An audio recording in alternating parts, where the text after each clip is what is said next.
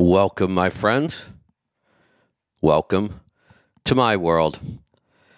I'm your host, Kevin Rutherford. It is Tuesday, December 6th. We are here live. Time for an episode of the Power Hour. I've got the team here from Pittsburgh Power. We'll hear from them, and then we'll hear from you. Phone lines are open. If you have a question, a comment, a topic about maintenance, we can talk about engines, performance, fuel mileage, modifications, upgrades, troubleshooting, emissions, electronics, you name it. We'll tackle it. All you have to do is pick up the phone and join us. Phone lines are open. Start dialing 855 950 3835. We're going to go right to the team from Pittsburgh Power. Bruce, looks like you're first up this morning. Welcome back. Thank you. Who's first up today? You are? Oh, okay. Phone had a little hiccup there, and I didn't hear my name. Ah, there well, you go. Kevin, and as always, it's our pleasure. What's on your mind this morning? And I wanted to, I wanted to start out and say, did you see my text? I have a new cell phone number. I did. So any owner operators out there that are trying to call me on my cell phone, please call me on the shop line because I don't have time to text everyone to give them the new number. And I did that because of the amount of people that are soliciting It- on the cell phones and the robocalls or uh, uh, what do we want to call them? The, the fake calls. And I, I've even called those people back on the landline when I get them. I said, please, uh, you know, I don't need an update on Whatever. what's us old people get for for health care, you know. I know. You know, I know. and all that stuff. and and you know, I get I get twelve or fourteen of those a day. So I just decided it's time for a new number after twenty four years. You know, that's not a bad idea. Anyway. I've had mine a long time too, and it's you know the calls were bad; those still happen. But the text, I swear, the texts are even worse. On an iPhone, it takes you forever to clear out your text list, and you have to keep doing that because you keep getting all these junk text. That's right. That's exactly right. So I, agree. I had enough. There you go. Then I got a guy. He says he's with the Mexican mafia. I think I knew who it is. Uh, when I call these people back and I get a lady on the phone, I sometimes will come across a little rough to her, and thinking maybe they'll quit calling me. And then I got her husband. And, and now I get calls from the, the Mexican mafia, and I'm not as scared of the FBI. And I'm, you know, and they show me pictures of people's faces all cut up. So I said, you know, I have Oh, my enough of this bullshit. Yeah, exactly. And the Uh, phone, the numbers were from Los Angeles and San Diego. So I, I said, you know, yeah. all right.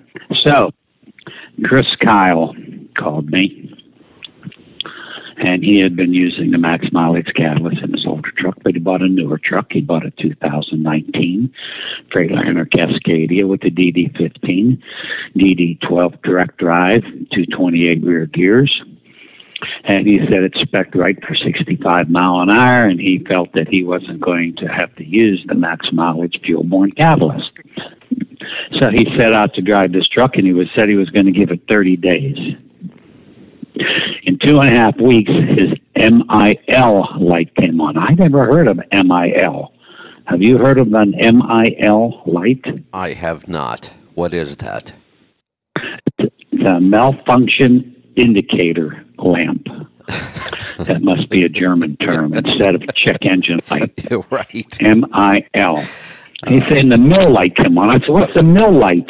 You know, throwing a code 4364. And so he did some research and he found out that it was a selective catalyst reduction NOx conversion was low. So he did some more investigation, and Freightliner has a 28 step dealer level diagnostic process to determine the actual cause of this. And it takes 12 hours to do this. So he figured 12 hours at $150 an hour plus parts would buy a whole lot of catalyst. So he decided to put the catalyst in. The first three days, nothing changed. The truck was still running okay, though. Still had the MIL light on. Fourth day, started no MIL light, no problems, and the uh, problem has gone away. The catalyst fixed the problem. So when when you just started, he's on with Landstar when you just started reading all that, that the NOx conversion to this and the ratio, and I, all I could think of was remember back when we would say, well, it's got fuel, it's got air, should start, give it some ether. right? That was about all there was to it. Yes, we all, every mechanic had a can of ether exactly. on his toolbox. Yeah. Holy cow. it's gotten a little more complicated. Just give that. it a touch. Yeah, just give it a little ether. It should start. Oh, man. Yeah. I, I like. Uh, I'm going to D- Dale Howard years ago came up with when we used to call it the check engine light. Um, he just started calling it the throw money at the dealer light. I thought that was pretty accurate. when they started putting them on the Dodge Cummins pickups in 98, mid 98, when they went to electronic, it drove us crazy. Yeah. Yeah. I, I remember when they first came you, out, one of the most common reasons for that light to come on was your gas cap was loose.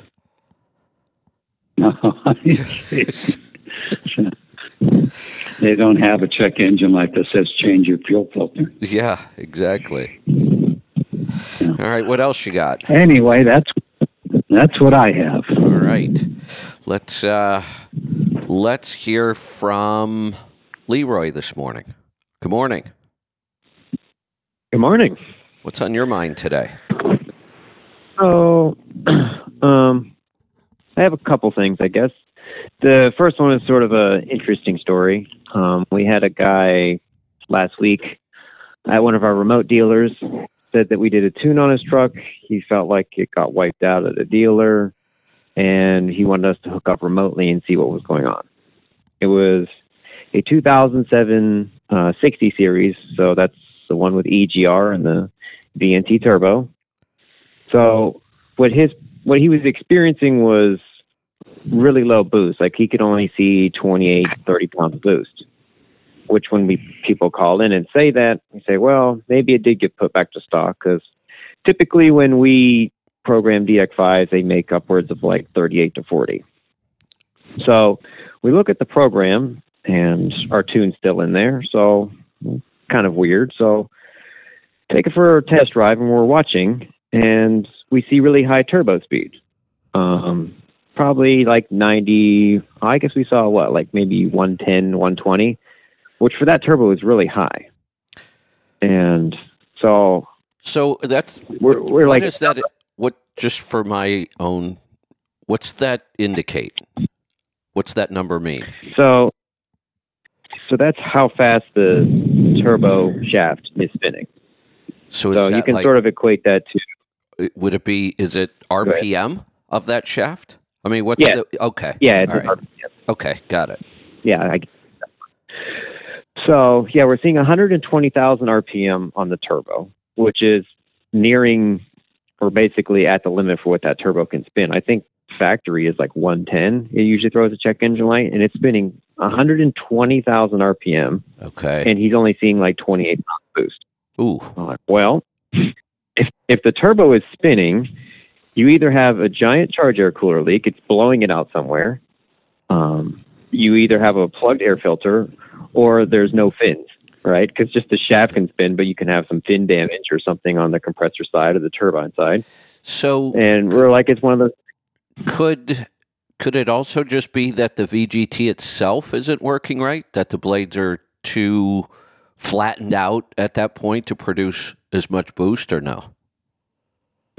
Well, it, you sort of think about it. I mean, it's spinning a it's spinning the compressor side 120,000 RPM, right? Okay. So your compressed that compressed fuel is just doing its thing, right? It should be compressing air that's sucking in and making right. boost out of it. Okay. So like the shaft spinning, there you're either that compressor wheel is junk, or it has a giant charge air cooler leak, which is, Got or I guess okay. just a charge leak.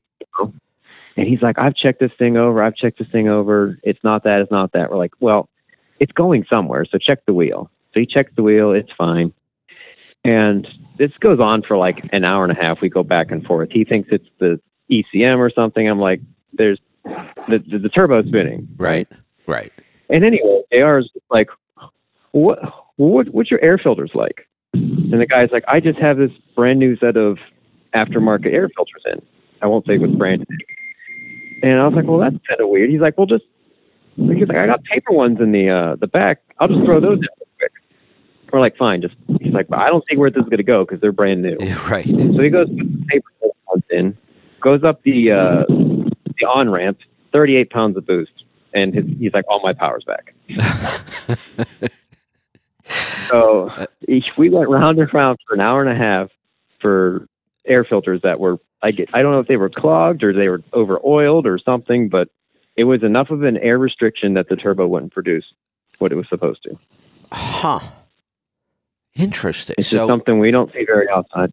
It's sort of an interesting story. and you weren't able to look at it and figure out where the restriction was coming from. You mean on the laptop? Oh, that's right. You weren't physically there. Okay. Yeah, no, we were remotely there. Got We were- it. That's all right. I could see This just the data coming in. Yeah, this was. And I'm like, from where I'm sitting, the turbo's working, the file's working. I was like, I don't know what you got going on. And yeah, JR suggested that he change the air filters. I can't imagine what could have been going on with those air filters to cause that kind of restriction. I I don't know. I thought it was kind of weird because he said they were like new. He's like, I just put these things in here. Huh. Even over oiled. I mean, the worst that usually happens is you start sucking some oil through the system and it clears up pretty quickly. They were enough of a restriction that uh, Huh. his stock paper ones actually were better. Wow. Okay. They weren't eye filters, were they, Leroy? They were not our filters, no. Okay, so they weren't the fleet airs. No, they were not fleet airs. But It- Was it, well, it, was it K and N? it, I I can't remember. And the reason mm-hmm. I say that is because there aren't that many aftermarket filters out there, and K and N. What might have happened is the K and N foam filter is not an oiled filter, and if somebody took a K and N and oiled it, I wonder if it would cause that much restriction. Yeah, I mean, there definitely was a restriction there. I've only maybe seen an air filter causing restriction, especially in this guy is only making 550, 600 horsepower, and it was enough of a restriction to to sort of gut that engine. Yeah. I've seen air filter restrictions on nine, what, a right. thousand horsepower engines. Exactly, because you just can't get enough air, right? Yeah. Huh. Right. I just wonder if somebody oiled a foam filter that isn't meant to be oiled. Hmm. yeah. It All may right. have been K&N filters, may not. Yeah. So, Leroy, did you speak to Chris Niles about his brakes, and did you have any thoughts on that?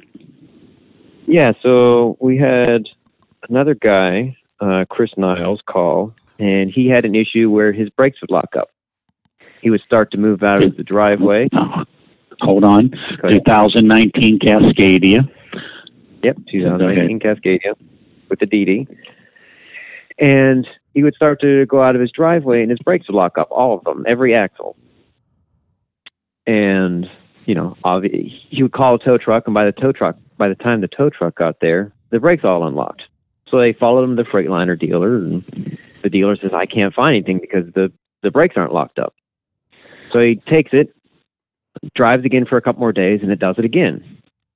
Well, again, he just waits for, you know, uh, several minutes and they unlock.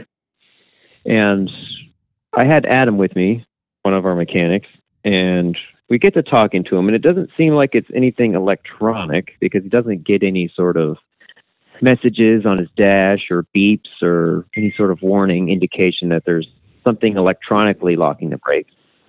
But it does seem like there's something related to his trailer. Is some somehow he's getting air inside of the the valve, the foot valve, because it makes his uh his brake pedal stiff. So Huh.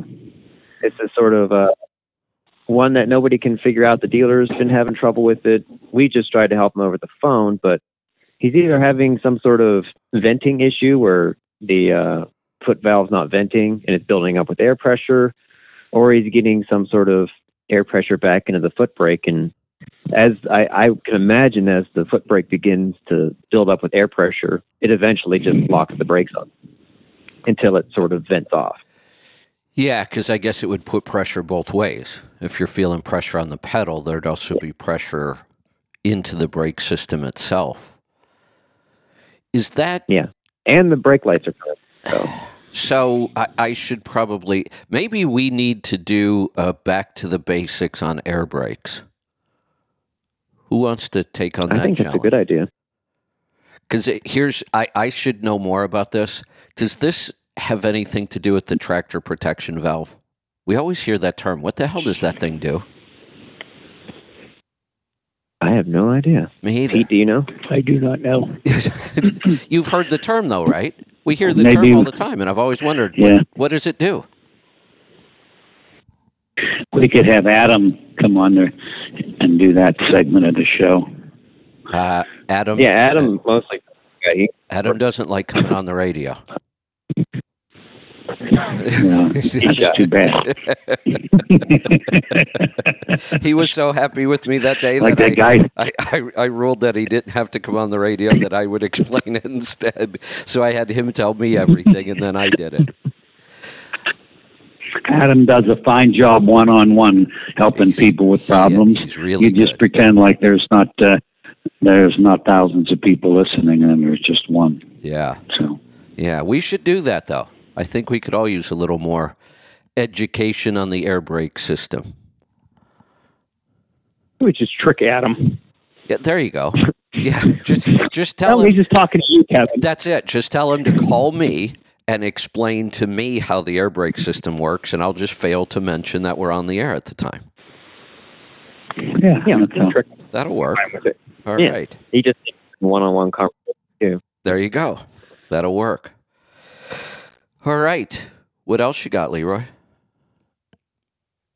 Um, I think that's mostly it. All I right. think uh, we wanted to talk about overheads, and I, but I think Pete could take the one on that Good. as a tribe member. Uh, I think Herschel Ah, okay. mentioned that he wanted to hear about overheads. So we're doing a back to the basics on overheads. I like that. Pete, good morning. Morning, Kevin. How are you doing today? Good.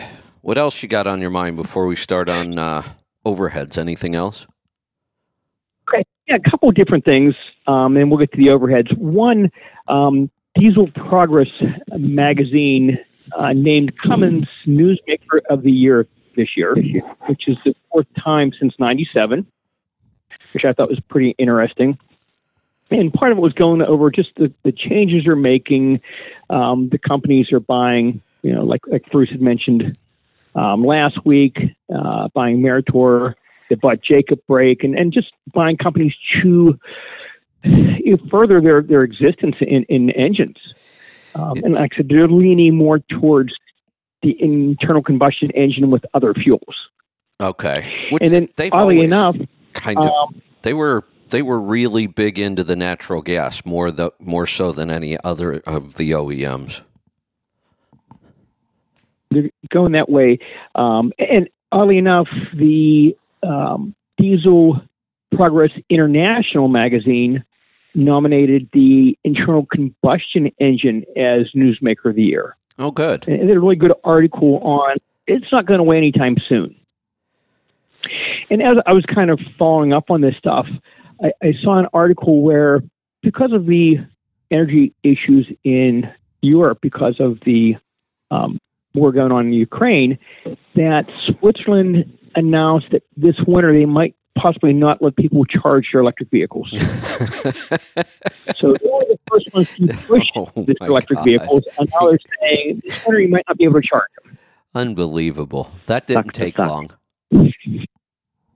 No, no.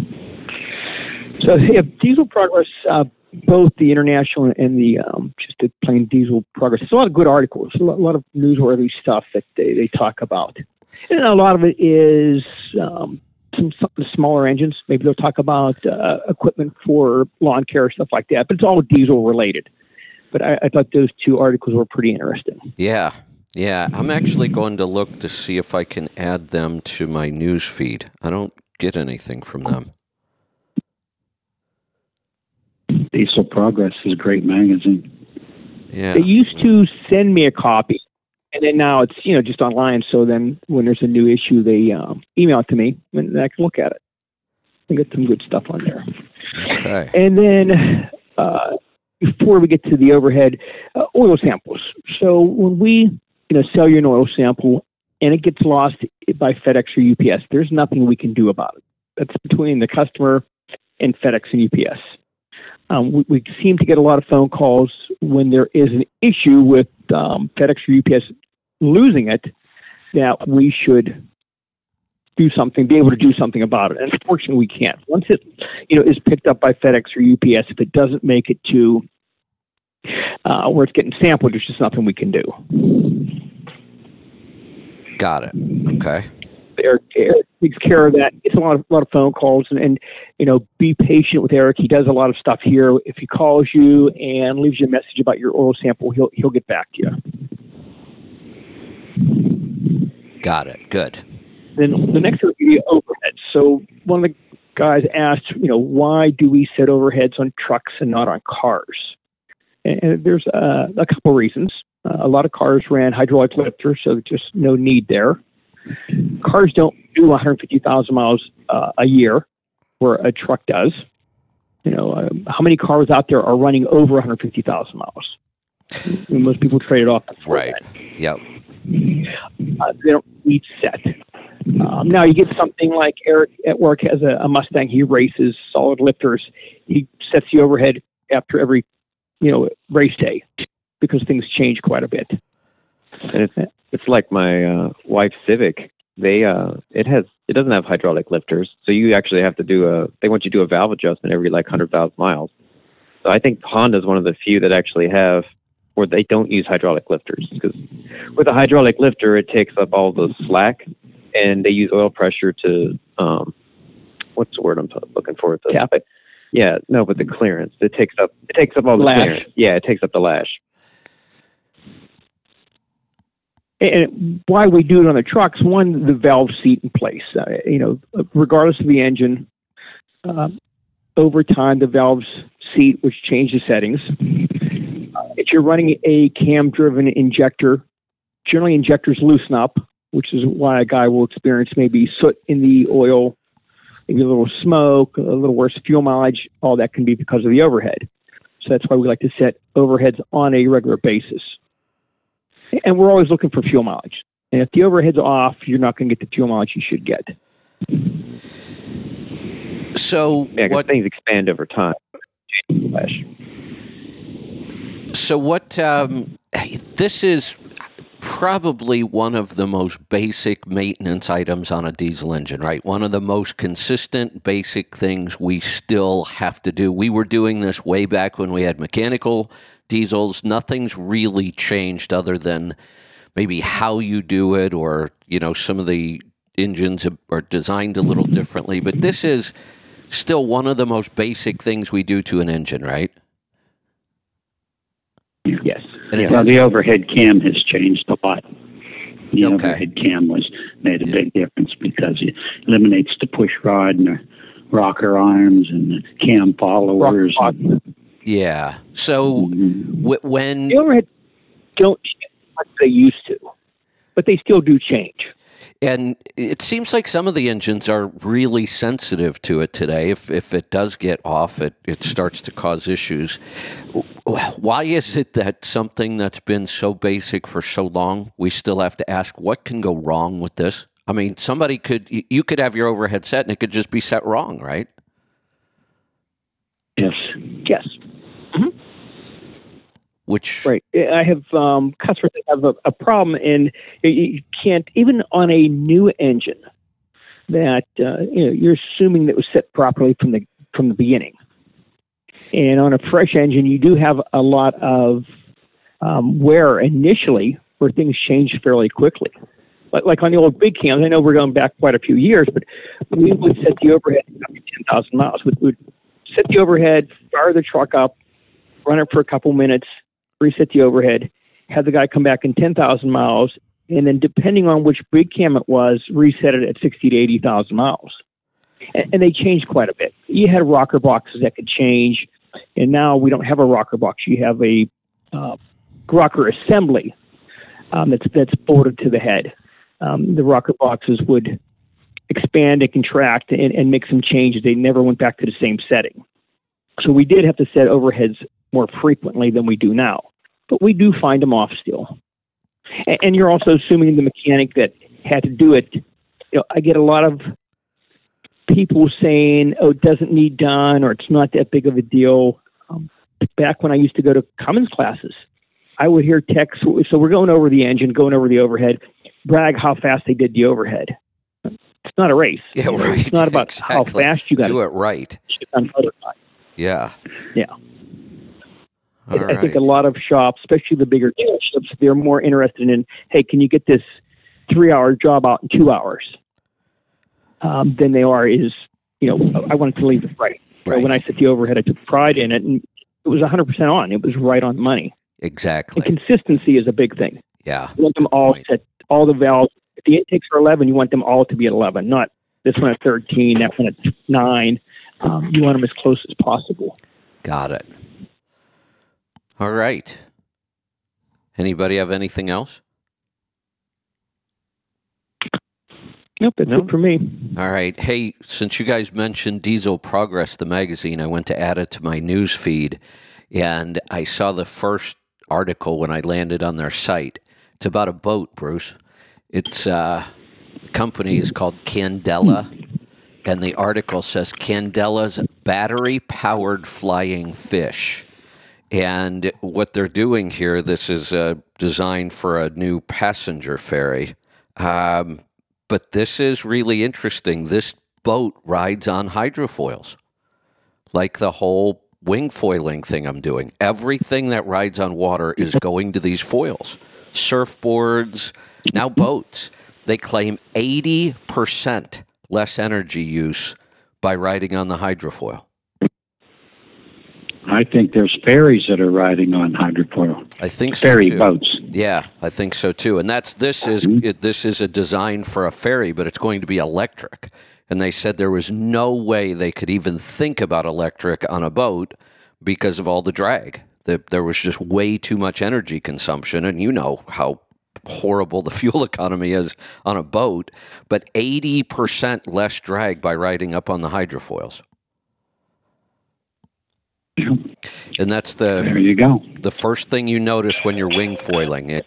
When you get up on that board it's a big board and it has got so much drag in the water and then all of a sudden you pop up on that hydrofoil and you almost always fall over because the resistance just disappears.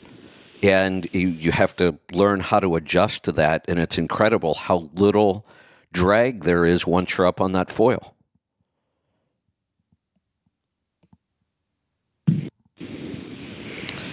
Did- Hey, when you had all that snow, did you take take the take that out? Did you go out in the weather in the snow?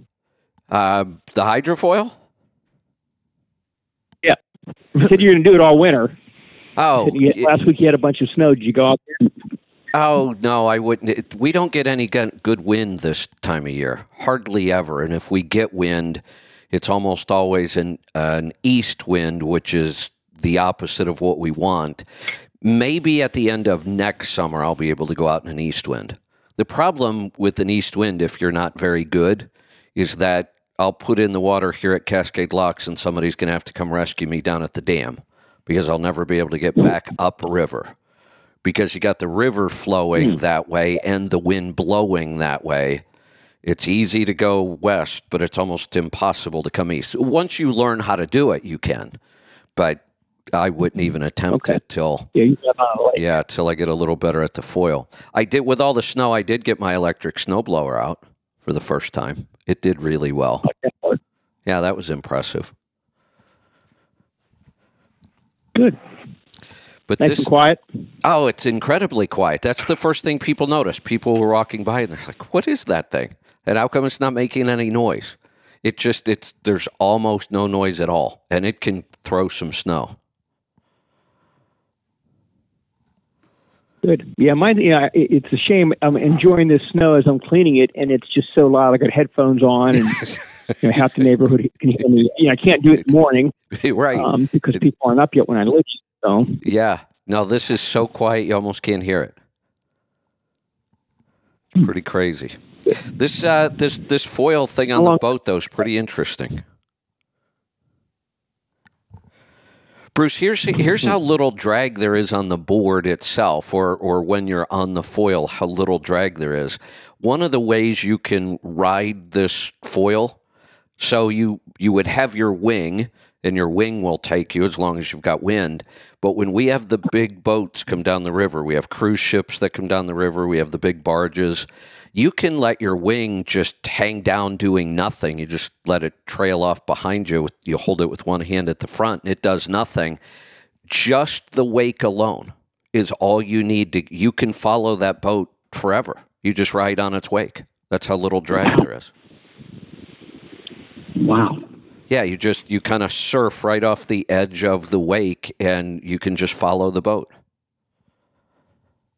I didn't think that would be fast enough to keep you up. I know that's, but that's how how little drag there is on this on the um, the foils, and you know when they start making them out of carbon fiber, they're they're so light and so small. And the other thing about it, it kind of freaks you out when you think about crashing.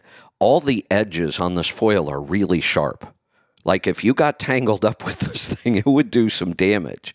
It's you know hard carbon fiber with sharp edges, but it it's so thin, and that's why they're using carbon fiber for the strength. But it's so thin, and that the the thinner and smaller they make that foil, the less drag there is. hmm All right. Well, I suppose we should uh, we should probably start taking some phone calls. Let's. Uh, Look for Mike Lane. Mike Lane wants to come on and talk about the owner operator snowmobile conference to see if you see Mike. We'll keep an eye out Utah. for him. He's he's not there yet. We're going to get started in the northern country of BC. Murray, welcome. Good morning, gentlemen. Long time no talk to, but here we are nonetheless. Got a couple of comments for you and uh, and a question. All right. Um, you're mentioning the uh, the ferry, the hydrofoil ferry. Yeah. Uh, BC BC Ferries messed with that about 20 years ago, but of course uh, for the for the Vancouver Island run from Vancouver to to the island, um, and and they said they couldn't make it work because it took too long to get up on a step. Um, maybe maybe they're going to use a smaller boat. They used a catamaran here for this one. They had two of them, and it, it turned out to be a huge boondoggle, but. Like everything government does, Yeah. Well, you know, it's interesting you brought that up because I was just thinking about this. So that idea of a foil, I could go back 30 years, and where I grew up, there was actually a SeaWorld there in Northeast Ohio of all the crazy places. You know, they had them in Orlando and San Diego, and then they stuck one in Northeast Ohio. And they had a, a water ski show at SeaWorld. And one year, one summer, I was there, and they had this thing. They called it an air chair, and you sat in it. You actually strapped yourself into this chair, and on the bottom of the chair was a hydrofoil, and you would ride up on the foil, and it was the craziest thing ever. And then that same summer, somebody had one out at the lake that I was water skiing at, so I got to try it. Then they just disappeared. I, I never saw anything about those until just recently. But I also remember the we had the Lake Erie Islands right there. You'd leave, uh, you'd take a ferry from Sandusky over to the islands, and they started playing around with the hydrofoil ferry about twenty to thirty some years ago, and then I think that went away.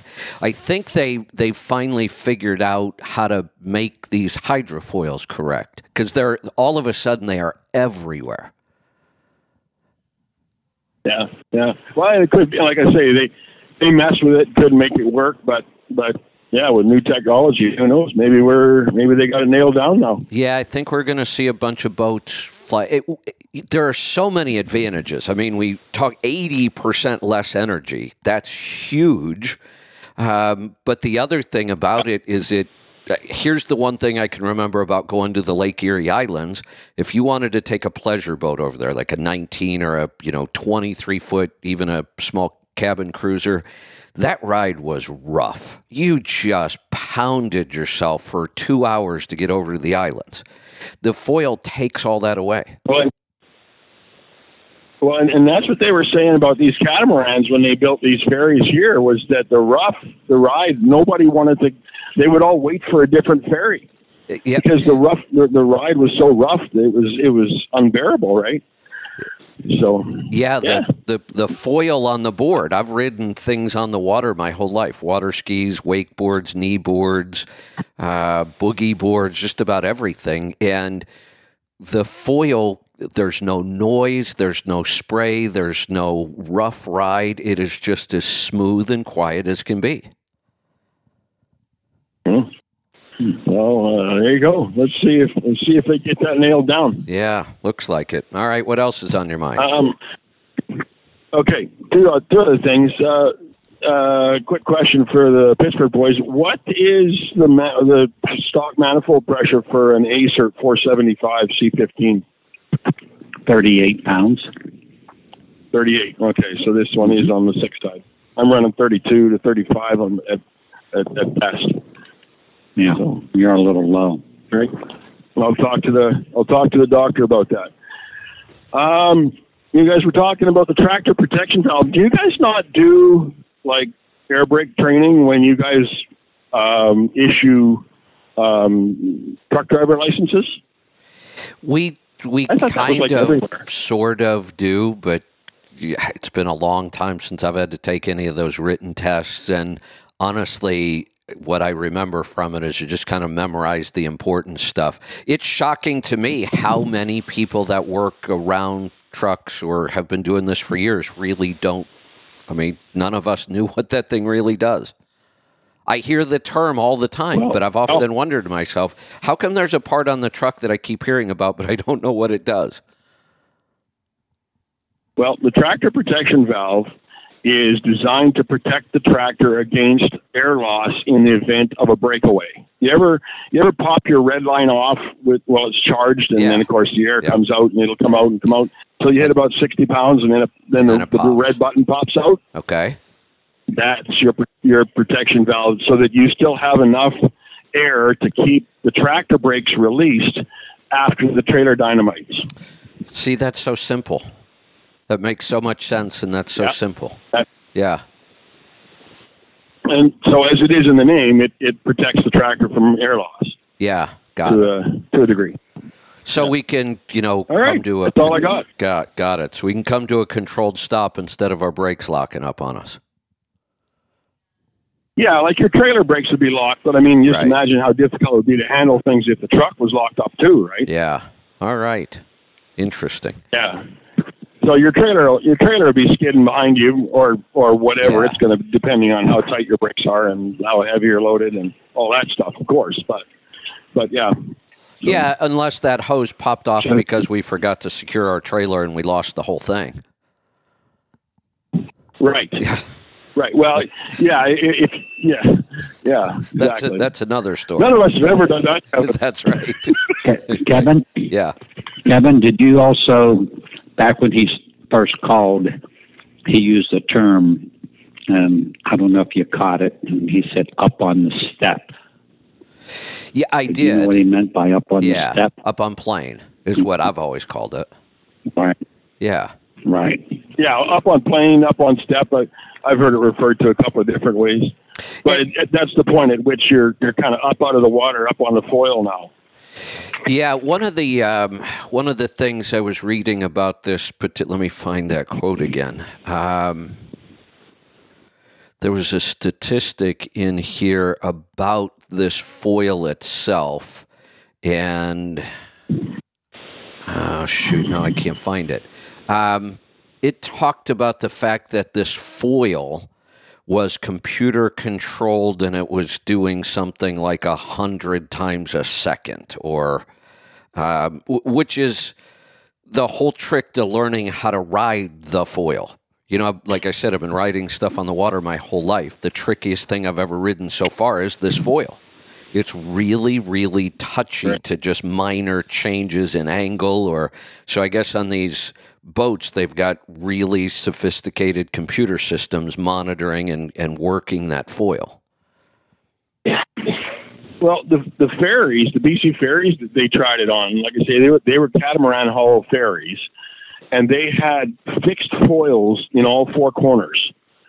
Um, so the idea was to get the thing up to 30 miles an hour, and once it got up to 30, it would just it would automatically lift up onto the onto the foils, and then of course as soon as you went too slow, it would begin to sink back down onto the hulls again, right? Right, which, which is like I said, it's But the. but the foils go ahead. but the foils weren't adjustable on these things. It, and maybe that's what they finally figured out is that the, the foil itself is the, the real key here in managing that foil is is probably the technology we were missing the last time they tried this. Right, right.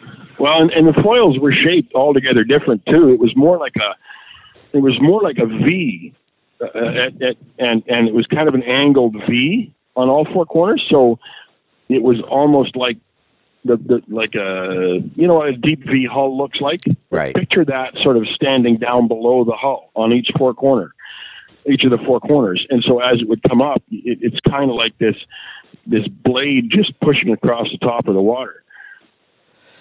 Yeah, so this is when you look at this foil, um, they're calling it a C pod, and I, I was right. The the computer actuated hydrofoils are regulated more than a hundred times per second, aided by sensors in a Yeah, computer to yeah, ensure so it's a, smooth ride in different weather conditions.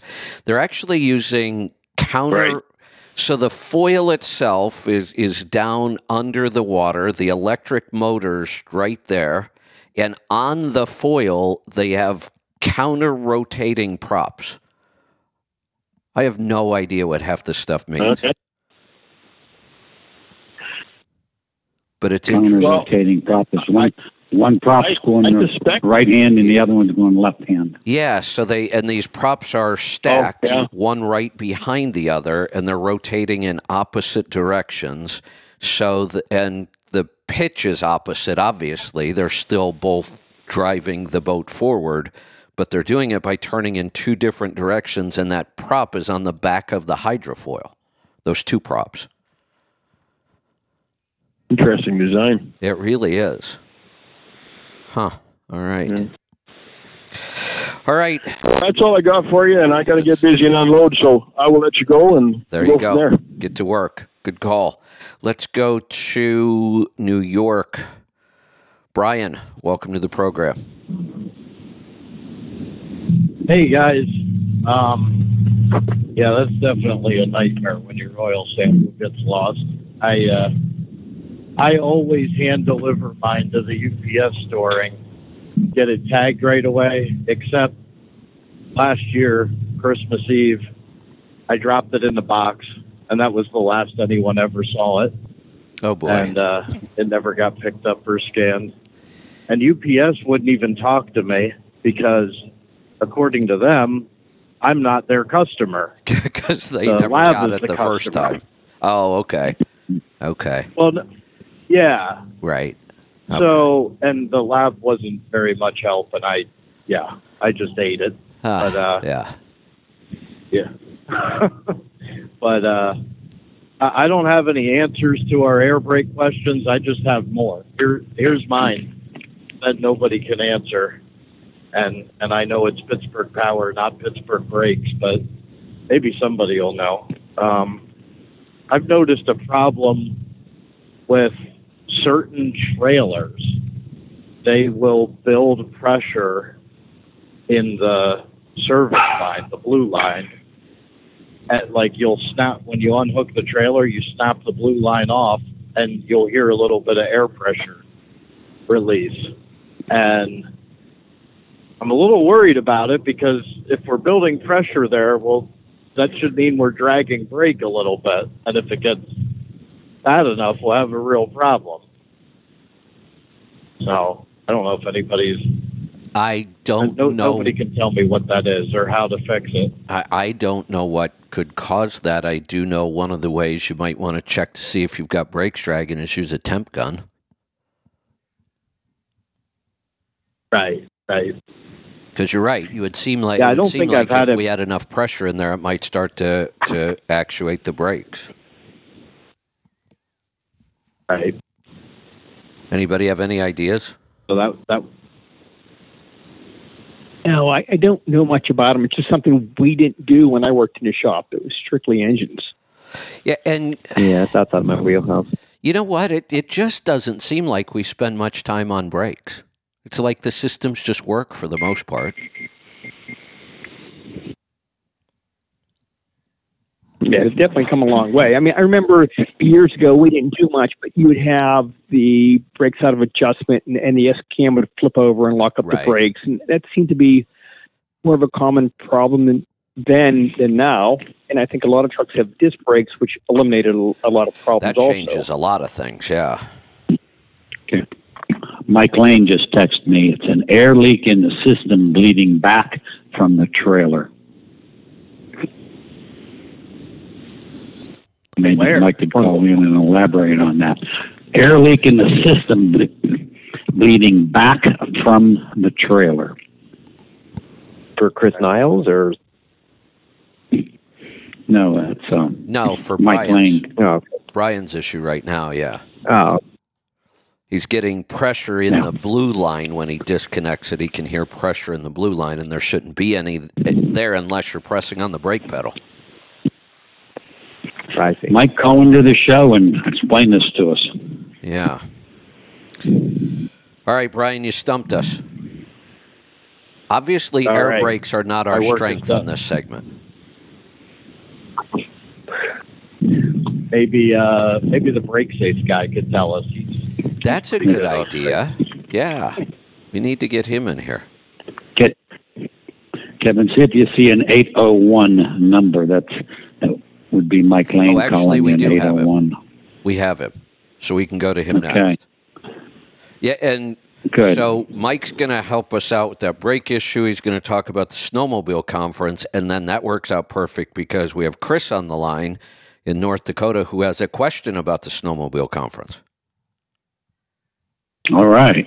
So, Brian, we're going to have to kick you off here. We have things to do.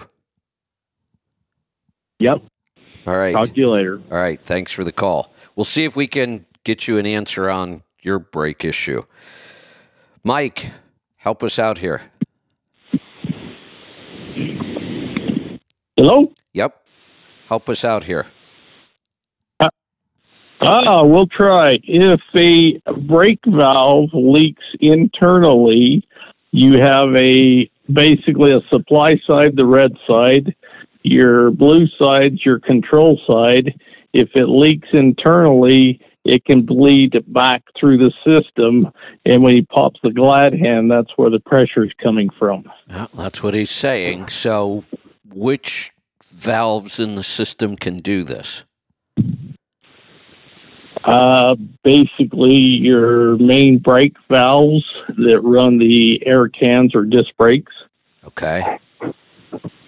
Got it. because right. they will go they will go to your wheels to run the brakes, but they do have your supply to release the brakes, and they also have your control that when you push the brake pedal controls how much air goes to the actually the braking side.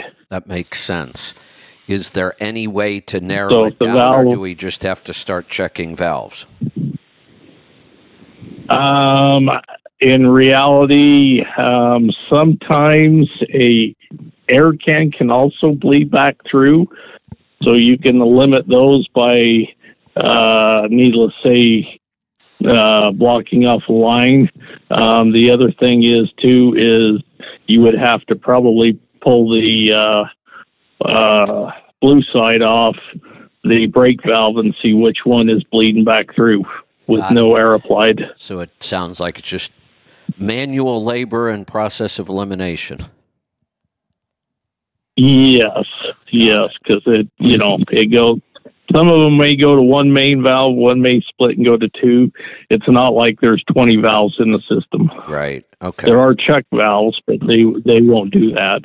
Got it. Mike, have you ever taken any of these valves apart? Uh, Inside them? basically, there's diaphragms. Uh, yeah, um, Are there o- are there O rings? there is some O-rings and diaphragms, and uh, you know, uh, needless to say, some kind of Springer actuator type deal that pushes the diaphragm up and down, and then your air pressure changes the airflow. It's been years since I've taken one apart. I don't know what the new ones look like, but uh, yeah, they they'll have, uh, needless say, some O-rings and uh, like a diaphragm or spring to you know close and open by air pressure. Because O rings do have a, a, a shelf life. I mean, they have a time limit. Well, they do, and the bad thing is, is if uh, we use this fancy stuff called airline antifreeze, it's very hard on the components inside those valves. That makes sense. It's mostly alcohol, So, right? so yeah. So if you can drain your tanks, preventative is the best. Uh, keep the air out of the system to start with, and you're going to be. Hopefully, you won't need that thing called airline antifreeze. There you go. Good. you say drain, drain your tanks just for moisture? Not You're not saying drain them of all the air, are you? No, drain for moisture, and then uh, one thing that's very neglected is the filter on the uh, air dryer. Those Mhm. should be changed yearly. Yeah. All right. Good Is that, are they still using, what was it called, desiccant or something like that? Uh, I don't know if they if that's still how they they do it or not. Okay. Most of the new ones, I think, are more mechanical type. Uh, as far as the internals I've seen, you know, they got a heater and heating element and all that in them to help, uh, you know, keep them from freezing and and separate the moisture. Do you have any idea about what years they made those changes and got away from the desiccant? I don't. I don't. Maybe one of the other callers who call in later on might know. I mean, if you have a 95 through 2002, do you, you still have to change that desiccant? And was it, Pete, do you recall, was that a filter or, uh, God, it's been so long I forget about that. Yeah, me too. I, I don't re- remember. I'm I'm gonna say unless it's very very old and original, most of these days the newer air dryers aren't going to have it, and the cost of air dryers are going to have come down so much from previous years that you're in most applications are probably going to buy a, a new air dryer. Okay. So here's the next. When did the air dryer come out? I don't think we had that in the 70s and early 80s. Oh, no. I I don't know. I idea. remember driving in seventies, eighties that they didn't have air dryers, so I don't know when they come out. Right. Right. All right. So I know. My Interesting. very first, yeah. my very first winter in trucking at Motor Freight Express, and we were along the Allegheny River, and it was always below zero at night. And in the morning, the mechanics and the drivers were underneath with flares heating up air tanks and Yeah. brakes to get the trucks to move. And yeah. Yep. I said to myself, I was 19 years old. I said, "What are you doing in this crazy business?" And here you are, Hey, Kevin. still doing it. Uh, yeah. Uh, by the Uh, by the Kevin? way, December On- December first starts our 46th year. wow. Congratulations. Thank you. Awesome. Yeah, it is. Uh, that hydrofoil you were talking about, um, I mean, I know it's got props and all that, but in reality, the way you're describing it, it almost sounds like a very high tech, uh, multiple um, charged like an injector on a diesel motor. Now that they do multiple injections, it's Oh, almost yeah. like it's literally injecting the air. It's Yeah, that controlled. It, that's what it sounds like. A hundred times a second, they're adjusting that foil, which is basically what you're doing when you're riding a foil. I mean, you're constantly reacting to keep that thing level. They're they're so touchy. So you got to remember when you're riding a, a ski or a wakeboard or any of those things, you're you're really only controlling basically direction and maybe a little bit of angle and that kind of thing. But when you get up on the foil, now you've got this other this forward and backward thing you've got to deal with. If you get your weight just a tiny bit too far forward, that whole foil wants to dive your board right down into the water. And then when you get a little bit of weight back, it wants to launch the whole foil out of the water, which is one of the ways you get air on these things even without any waves. You can just get air on flat water because you you lean forward a little bit, you dive the foil down, just skim the board across the water and then lean back and it'll launch you out of the water. Amazing. Yeah. That's crazy. The technology. Yeah. but like I said, just a different way to make it relate. You know what I mean? yeah. Yeah, no, that, that makes sense. And, you know, when I first saw this foil thing, I'm like, well, that's interesting. And then the next thing I know, surfboards. I didn't think uh, anybody would put a foil on a surfboard, but that's a big thing now for the same reason. These guys are now surfing on big traditional surfboards with a foil on the board and they carry a wing with them. Now they don't have to paddle back out. They just pick up their wing, get the wind, and they go back out to catch waves again. Uh, that's amazing. It really that's a lot is. less work. That's less exercise. yeah, and and then the other thing you used to see in those those big wave competitions when they they try to ride those giant, I don't know, like 20, 30 foot waves, the only way they were able to do that was with the jet ski. The jet ski would have to pull the surfer ahead of the wave to get enough speed. You can't just sit there and wait for one of those big waves. It just washes right over you. But they would use a jet ski to get in front of the wave and get enough speed going to match the speed of that wave. Then the, the surfer would let go of the rope and try to catch the big wave. Well, now they don't need the jet ski anymore. They can use a wing. That's pretty neat. Yeah. Pretty neat. Amazing how technology has evolved in everything. I mean, It, you know, now we're talking how surfing's evolved. It's amazing. Yeah, who would have ever thought surfing hasn't uh, changed since it started? I mean, surfing's been surfing forever. The boards change a little bit, but for the most part, it's been the same thing. You paddle out, you ride a wave back in. All of a sudden, surfing's changed. You know, it's amazing how much time and energy we will put into things that we have fun with. Very Right? true. Yeah, Very That's why we true. work, that's right. Kevin. That's why we work is so that we can enjoy ourselves. hmm But Kevin, are you the last born in your family? I am. Yes. Well, that, that's the rule. The last born is to work like hell during work time. When it's playtime, don't stand in his way. So Yep.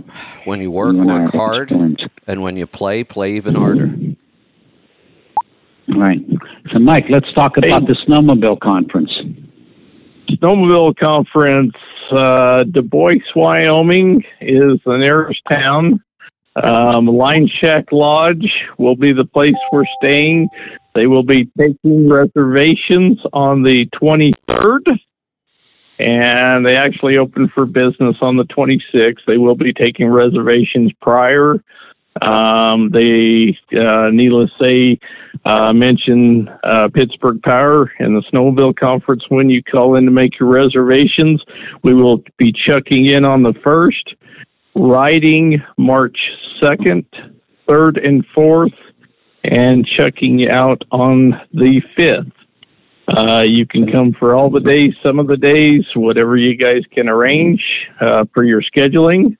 Um, you don't have to have snowmobiled before. We have beginners. We have people that have come multiple years and never been on a snowmobile before. So, uh, needless to say, don't let anything hold you back.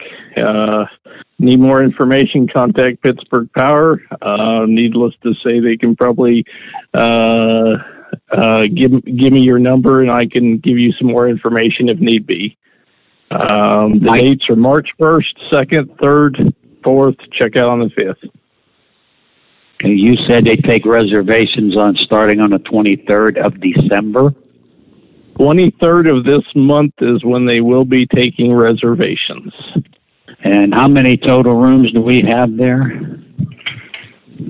Um, uh, I don't know on the total rooms. We had, I think we had about 25 people there the uh, when we stayed in prior years. So I would say there's at least. Do you have the Uh, number for the line shack? I do. It Is is it? 307 455 3232. And this is where we're going to get Kevin to come and cook us dinners. And Yep. We we do have. I mean, if if we need more than the lodge, there are cabins available for larger parties if somebody's interested in that. Uh, right across the road in the surrounding area. So we do have some overflow capacity. Also, it's not a problem. Rentals will be available on site from Union Pass Rentals also. And normally we take the entire lodge, so it's filled with owner operators. Yes. It's a big, huge log cabin, very nice place to stay, huge parking lot. They do have a shop where the rentals will be, and do they still let us fix sleds in there if we need to do a, a nighttime repair?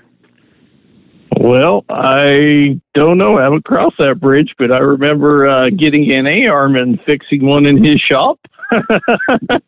so I, I would say it's probably not out of the question if parts are available. So um, the And other thing is, pool? like I said, Has a What's full that? bar. Has a full bar. full bar restaurant, um, great big fire, gigantic fireplace, uh, common area. Uh, needless to say, it's uh, a nice little facility for us all to basically enjoy some camaraderie, relax, and tell stories, or or technology or whatever we want to talk about. It, it's it's about camaraderie and having a great time and Pittsburgh Power puts it on yearly. It's been an amazing event. That's how I met Bruce. Uh, what ten years ago, Yeah. and needless to say, become a Pittsburgh Power customer. My truck still puts a smile on my face every day. Can't complain. So anybody that wants to come, come join us, please. We'll have a great time.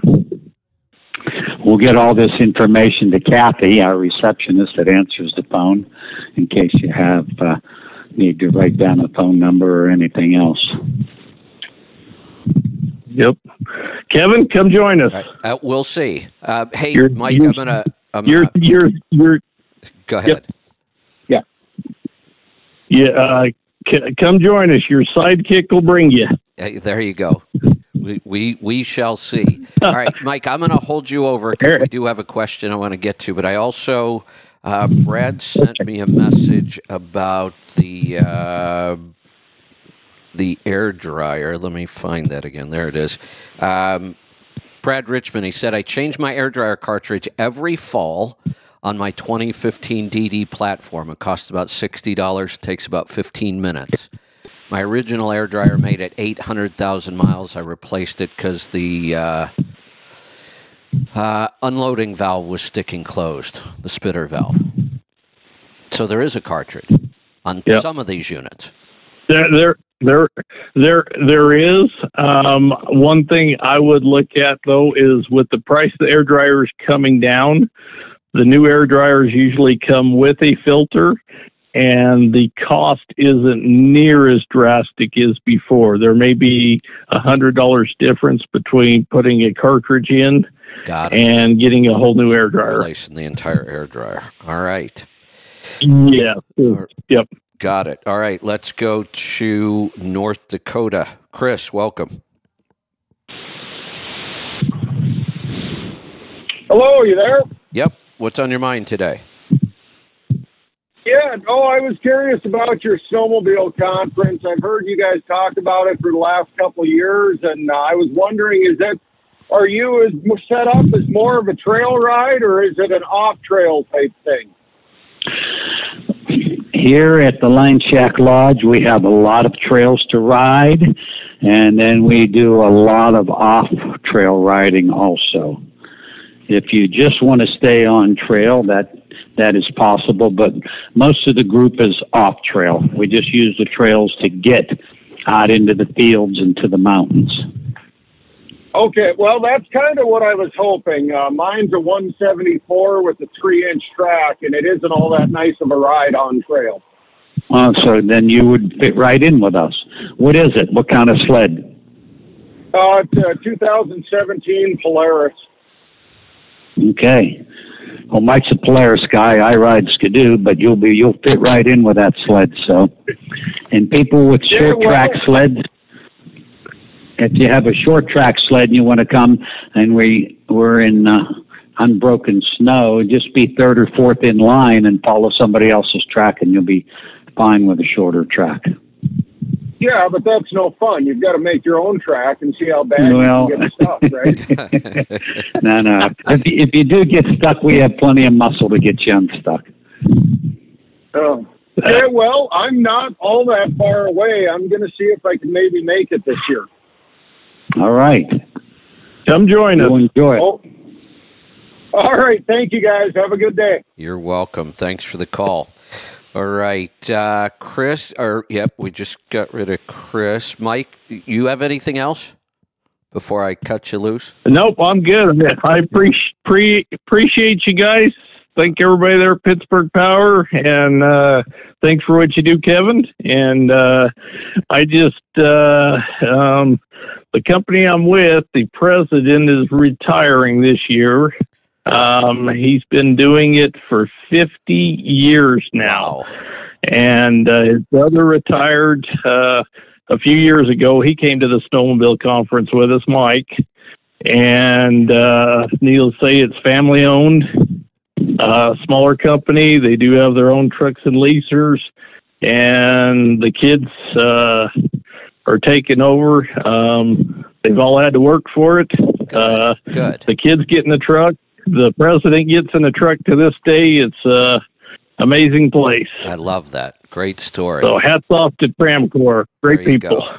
There you go. Good stuff. All right, Mike, thanks for the updates and helping us out there. We're going to head off to Wyoming. Patrick, welcome to the program. Good morning, guys.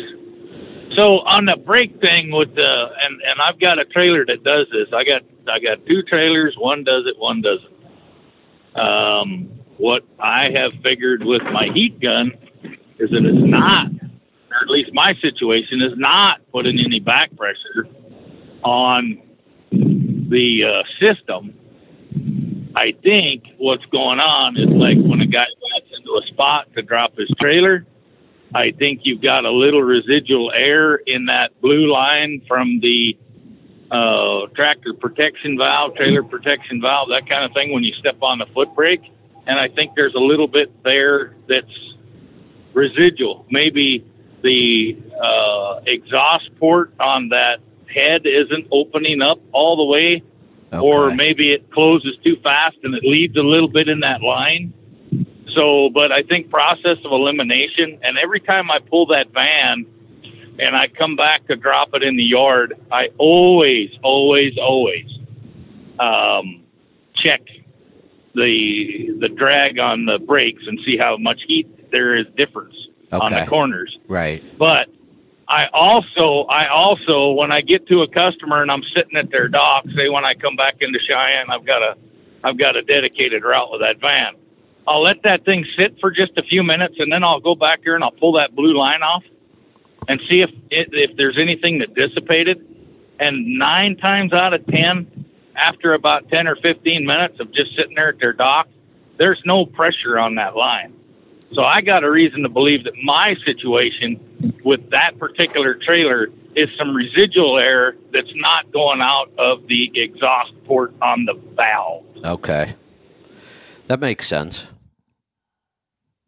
Yep. And then uh, uh, the reason why I called in is is we had a couple of guys come in to get retuned and and uh, back and forth, and we had some problems with a couple of tunes. And again, uh, when I call in, I, I do ring the back office's bell as far as the guys in the back, uh, JR and, and, and all the other guys that are doing these programs. I'll tell you, these guys stick with it, and there's no give up in them. Um, I've never had any of them say, "Well, we've been in this guy's truck three or four times, and we're just not going to do it." No, they sit there until they get it done. So kudos and hats off to the guys in the back office that are writing and installing these programs and making a happy guy with a happy truck.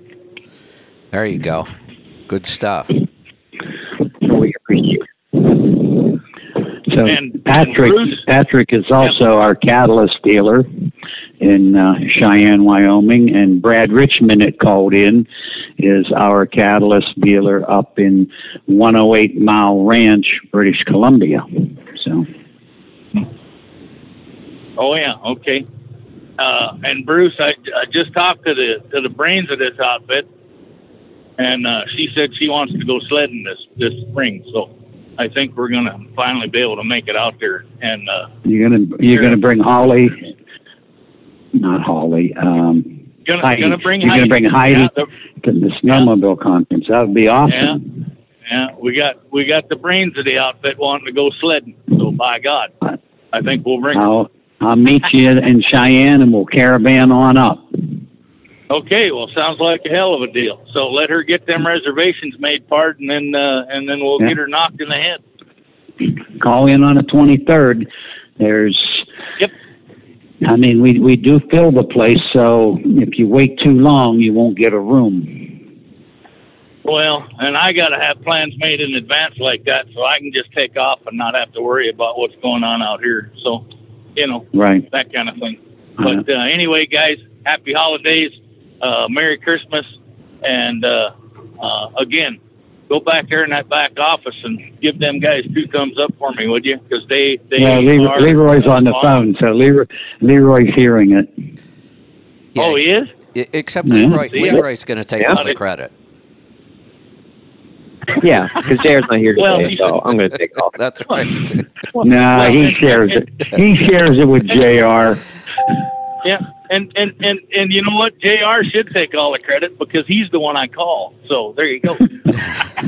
Have you ever seen these two, Patrick? Have you ever seen the size difference in these two guys standing side by side? no, but you have explained it to me a couple times.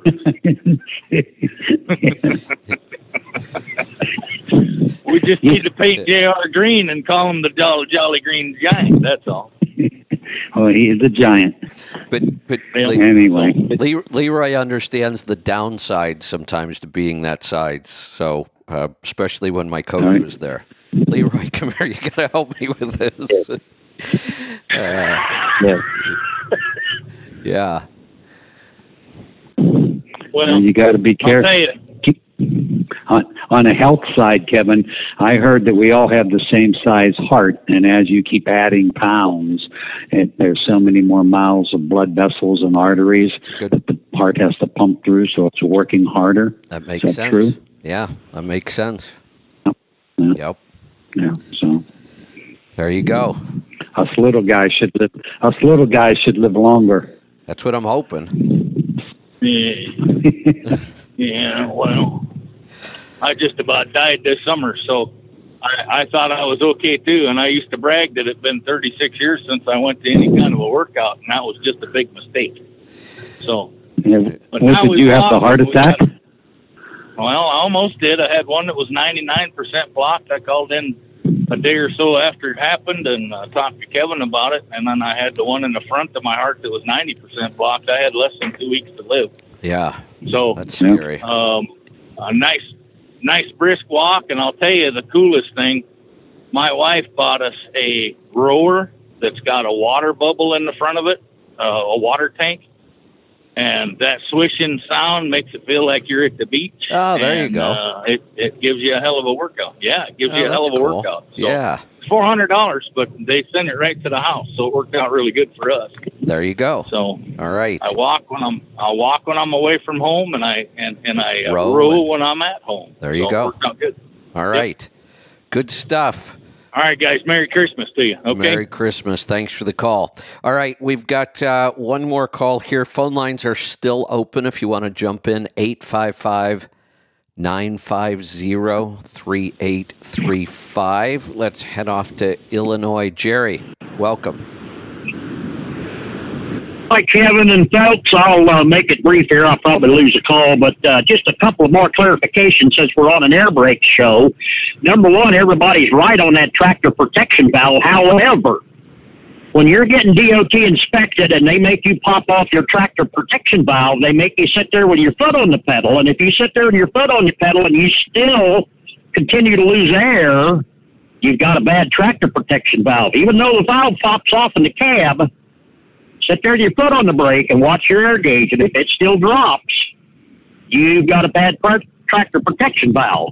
Because I Oh, had to that- go rescue a friend of mine that got shut down at the scale because uh, he, the, the cop could he could sit there and watch the gauge still going down, even though the tractor protection valve had popped off.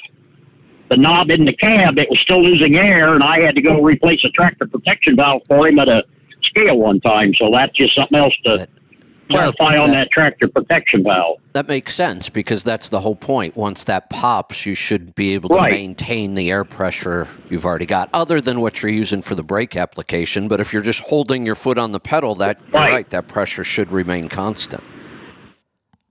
It should, yeah. Yeah. You shouldn't lose any pressure through the air hose at all. And that, uh, yeah, that was uh, something to clarify on that. And then on Yeah. the on the air dryer, on the air dryers, Bruce keeps saying that they used to use desiccant. Well, they still do. The difference is that the old '89 air dryers had a row of bolts all the way around the outside, and you had to take all those bolts out, and then inside was a uh, a canister that had desiccant in it. It was charcoal stuff, and you unscrewed that filter, and you actually got a core on that. They sent it back in and, and redid it. You actually had a core charge on that. Now on the new uh, dryers, they still have a desiccant canister, but it's just a spin-on filter, just like an air, uh, just like an oil filter, and you just unscrew it and So- throw it away and put on a new one. So But it's still got charcoal and still a desiccant in there. It, it seems to me like this is one of those areas that the whole time I've been around trucks, nobody ever seems to understand the air dryer. I don't know why it seems so complicated. If there's Well, I still don't know. i- if there's still desiccant and a filter in there, what's the service interval to change it? Well, that's debatable. I change mine twice a year, always right before I go in winter. And then once again, about six months later, I put my canister on twice a year. I don't give a damn what the cost is. But here's the difference is that everybody talks about, oh my God, you got to drain your air tanks every day. You get cold weather, you got to drain your air tanks. No, if your air dryer is working properly, you do not get any water in your tanks. I never, ever have any water come out of any of my tanks because I service my air dryer on a regular basis. So that makes total sense now. So, I, I, and in the past, I've had mm-hmm. trucks, usually when they're newer, you can pull that chain or that cord all you want and no air comes out. That would make sense because the air dryer is actually working and the water comes desiccant is still serviceable. And that's the point of it to keep all of that air dry. Exactly. But then at some point, hundreds of thousands of miles down the road, when nobody replaces these things, which is really common, then that system stops functioning. And now when we pull on our cord, we get a bunch of water out of our tanks. Correct. Now you got to know how your system's plumbed, also though, because the, the old FLDs I used to have had three air tanks. Right. One was a wet tank, two were a dry tanks. It actually went into the one of the tank first, then went from that tank to the air dryer, and then went to the other two tanks. So you might always get water out of your wet tank. And I don't know that any of them are plumbed that way now. I just don't know, Kevin. I really Yeah, don't know that much about does. the newer ones, but I know my my 2007 has got three tanks on it, but but they're all plumbed through. It goes from the air compressor to the dryer first, not to an air tank. Okay, so you have no wet tanks. You just have three dry tanks. No.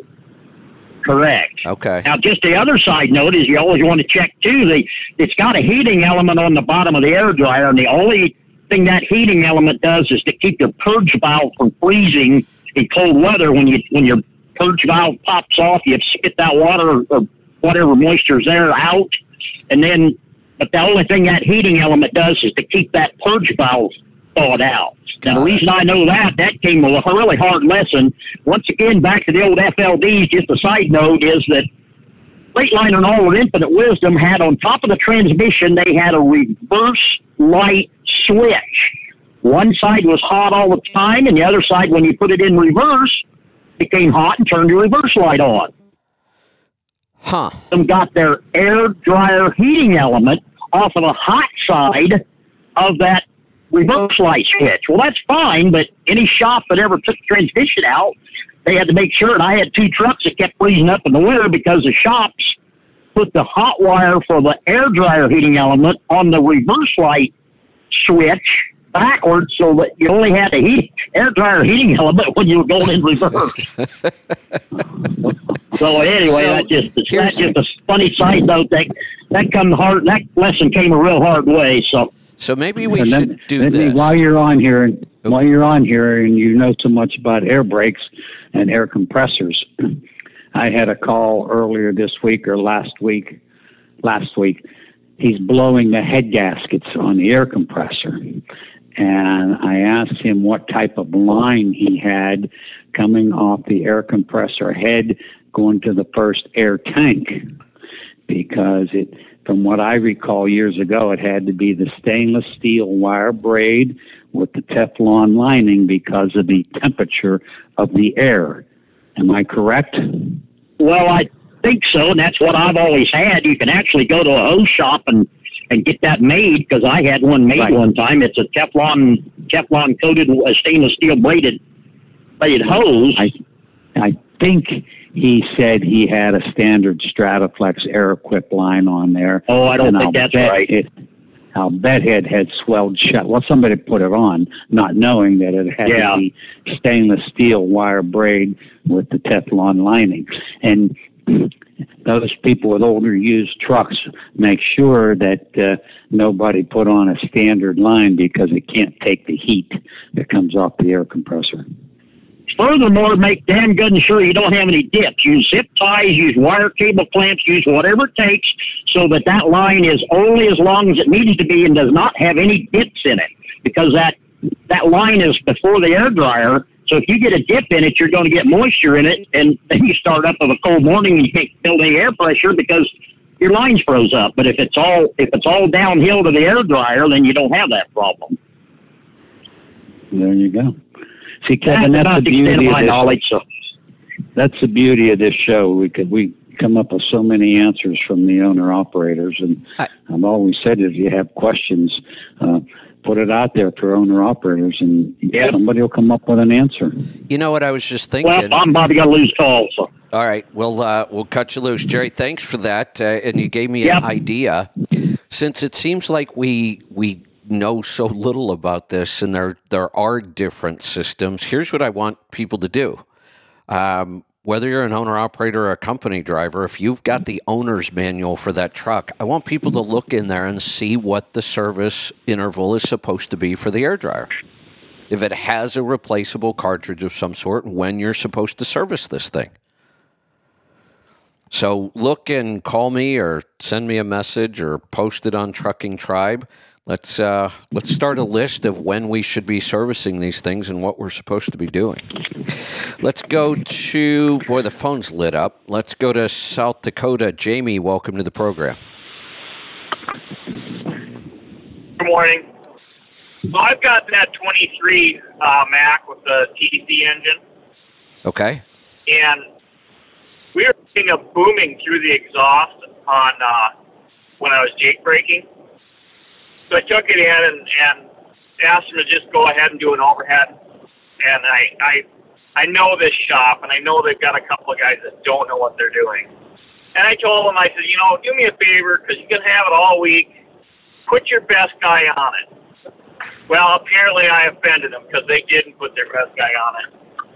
And I went out of there. I lost a mile to the gallon. I lost power. I was I was going down two gears lower, going up the same hills, and my DEF DEF consumption doubled. So Wow. then I had to get back and and you know I talked to the service manager instead of just the service guys, and I said, you know, this ain't acceptable. You know, you guys got to get this right. So the overhead is very important, and the techs that do it have to do it right. Yep. That's right. Not everybody can work a feeler gauge. It takes some finesse It's to do that. And experience. I mean, the more you do, the more comfortable you're doing them. You know, one way to when you're breaking in a new mechanic and you're teaching them how to set an overhead, if the feeler gauge keeps falling to the floor, you know you don't have a mechanic there. Bruce, I, I, I almost hate to admit this, but uh, I used to be really good with the feeler gauge when you used to have to do it to spark plugs pretty regular and points. And um, it, right. it, it's possibly been over two decades since I've held a feeler gauge.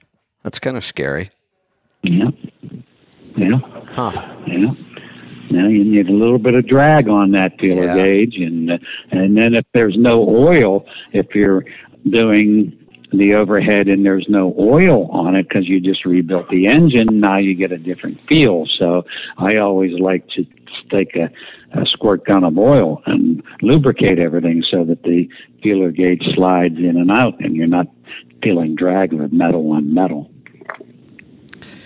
There you go. Uh, Kevin, I don't know if you remember the small block Chevy 3030 camshaft. You, set the intake and the exhaust at 30 thousandths each. When we started first started playing with that, that was in a 1961 Corvette that I had. We used to set them with the engine running and hot, and uh, you push that through that feeler gauge through there while the engine's running, and the index finger on the right hand still has marks from that feeler gauge from back in 1967, 68. There you go.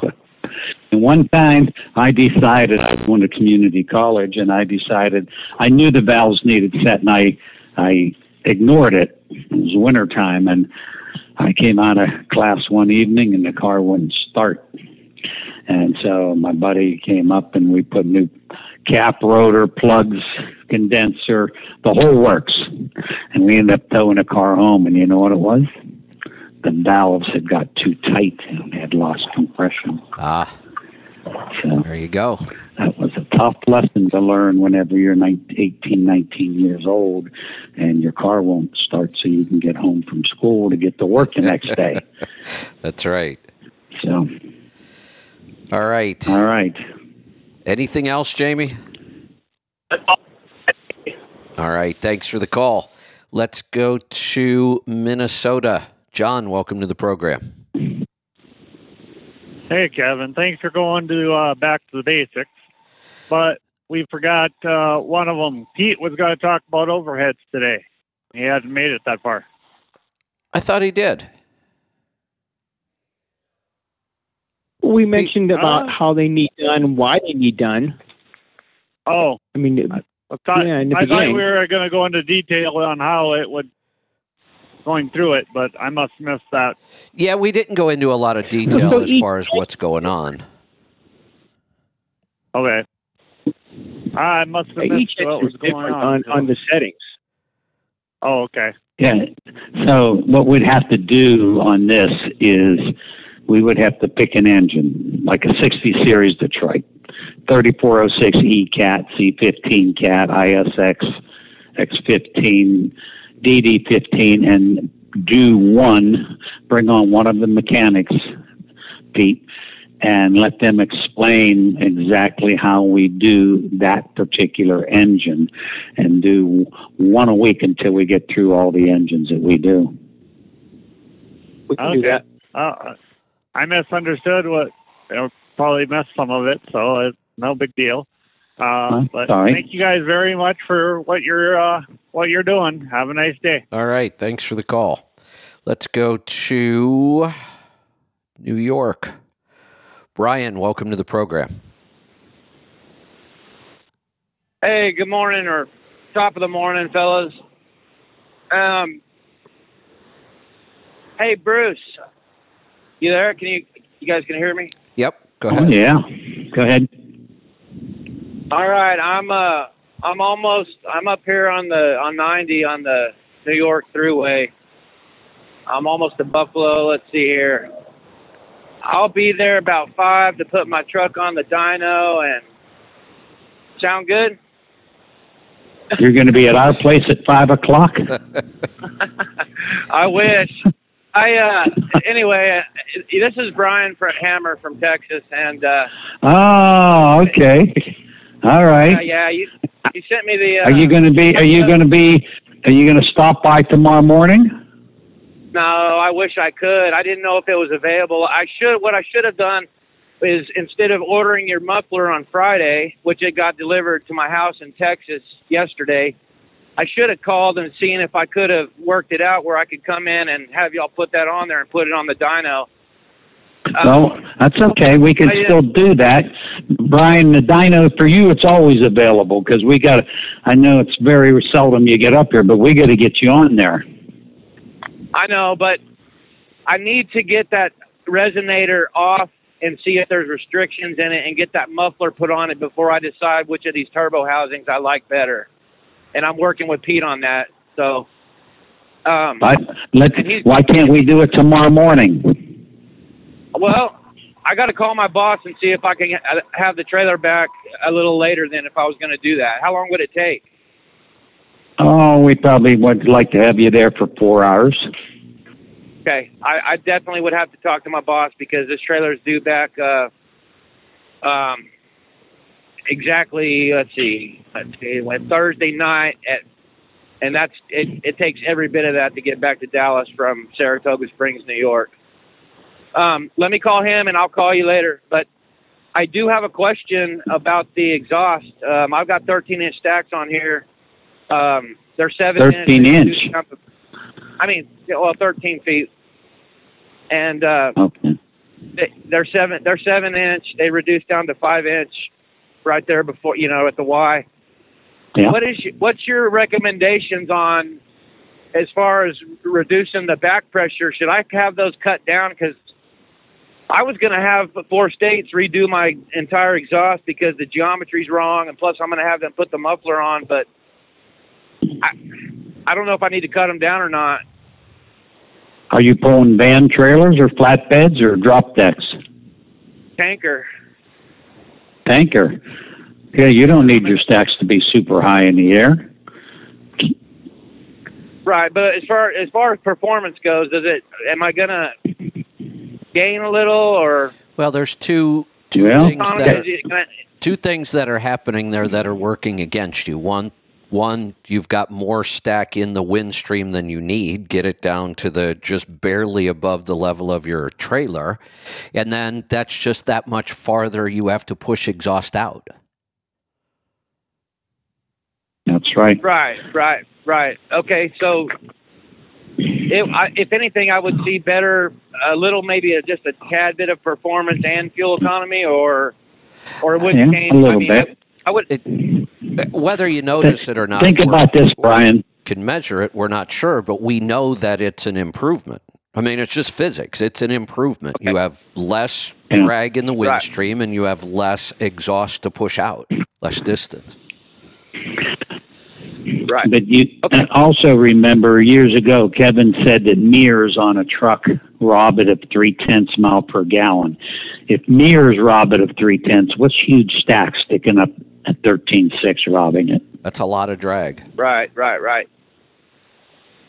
Well, Bruce, let me call my boss. Let me let me ask you this: What about get having y'all put the muffler on and just getting it eh, on the dyno and, and making sure everything's good? Is that would that be available too, or or not Leroy. Leroy, you okay tomorrow morning? Um, as far as I know, I think we could probably squeeze that in. Okay. Because because it might need some tweaking on the program. I mean, I'm not in love with this truck yet. I It's know. not, it's not putting a smile on my face yet every day. Well, But but, but that's why we got to get you in. Right, right, right. Okay.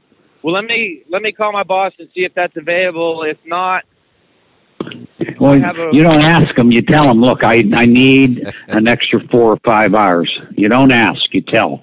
right, That's what. right, right. All right. That's why you're an owner operator. You tell them you need this extra four or five hours. You have a problem. Well, my boss takes care of me, so I try to take care of him. You know, There you go. It- Well, you're All right. still taking care of them. Exactly. it's a Okay. give take. But I'll let you know, uh, Bruce. I'll call you um, after the show. Uh, or what time do you want me to call you? I'm right after the show. Okay. All right. All right, Okay. fellas. Um, yep. Thank you so much for everything, and uh, Merry Christmas to to everybody. Merry Christmas. Thanks for the call. Let's Okay. go to Colorado. Dwight, welcome to the program. Uh, yes, my name's Dwight. Um, this sounds probably simple, but it has been anything but simple. I have a 2003 Volvo. It has an ISX, and for some reason, I cannot get air up to the cooling fan. Now, the solenoid on the rail is fine, but there's a supply line that comes to that solenoid, and we traced it back to the passenger side rail, and there's a gang of five quarter inch air lines with power going to it. But there is no air coming out of any of those five. And so therefore my cooling fan won't work my uh the other thing I have found out is my I cannot lock my drives in and I hadn't found out what the others are doing although I'm thinking my ABS brakes may not be right right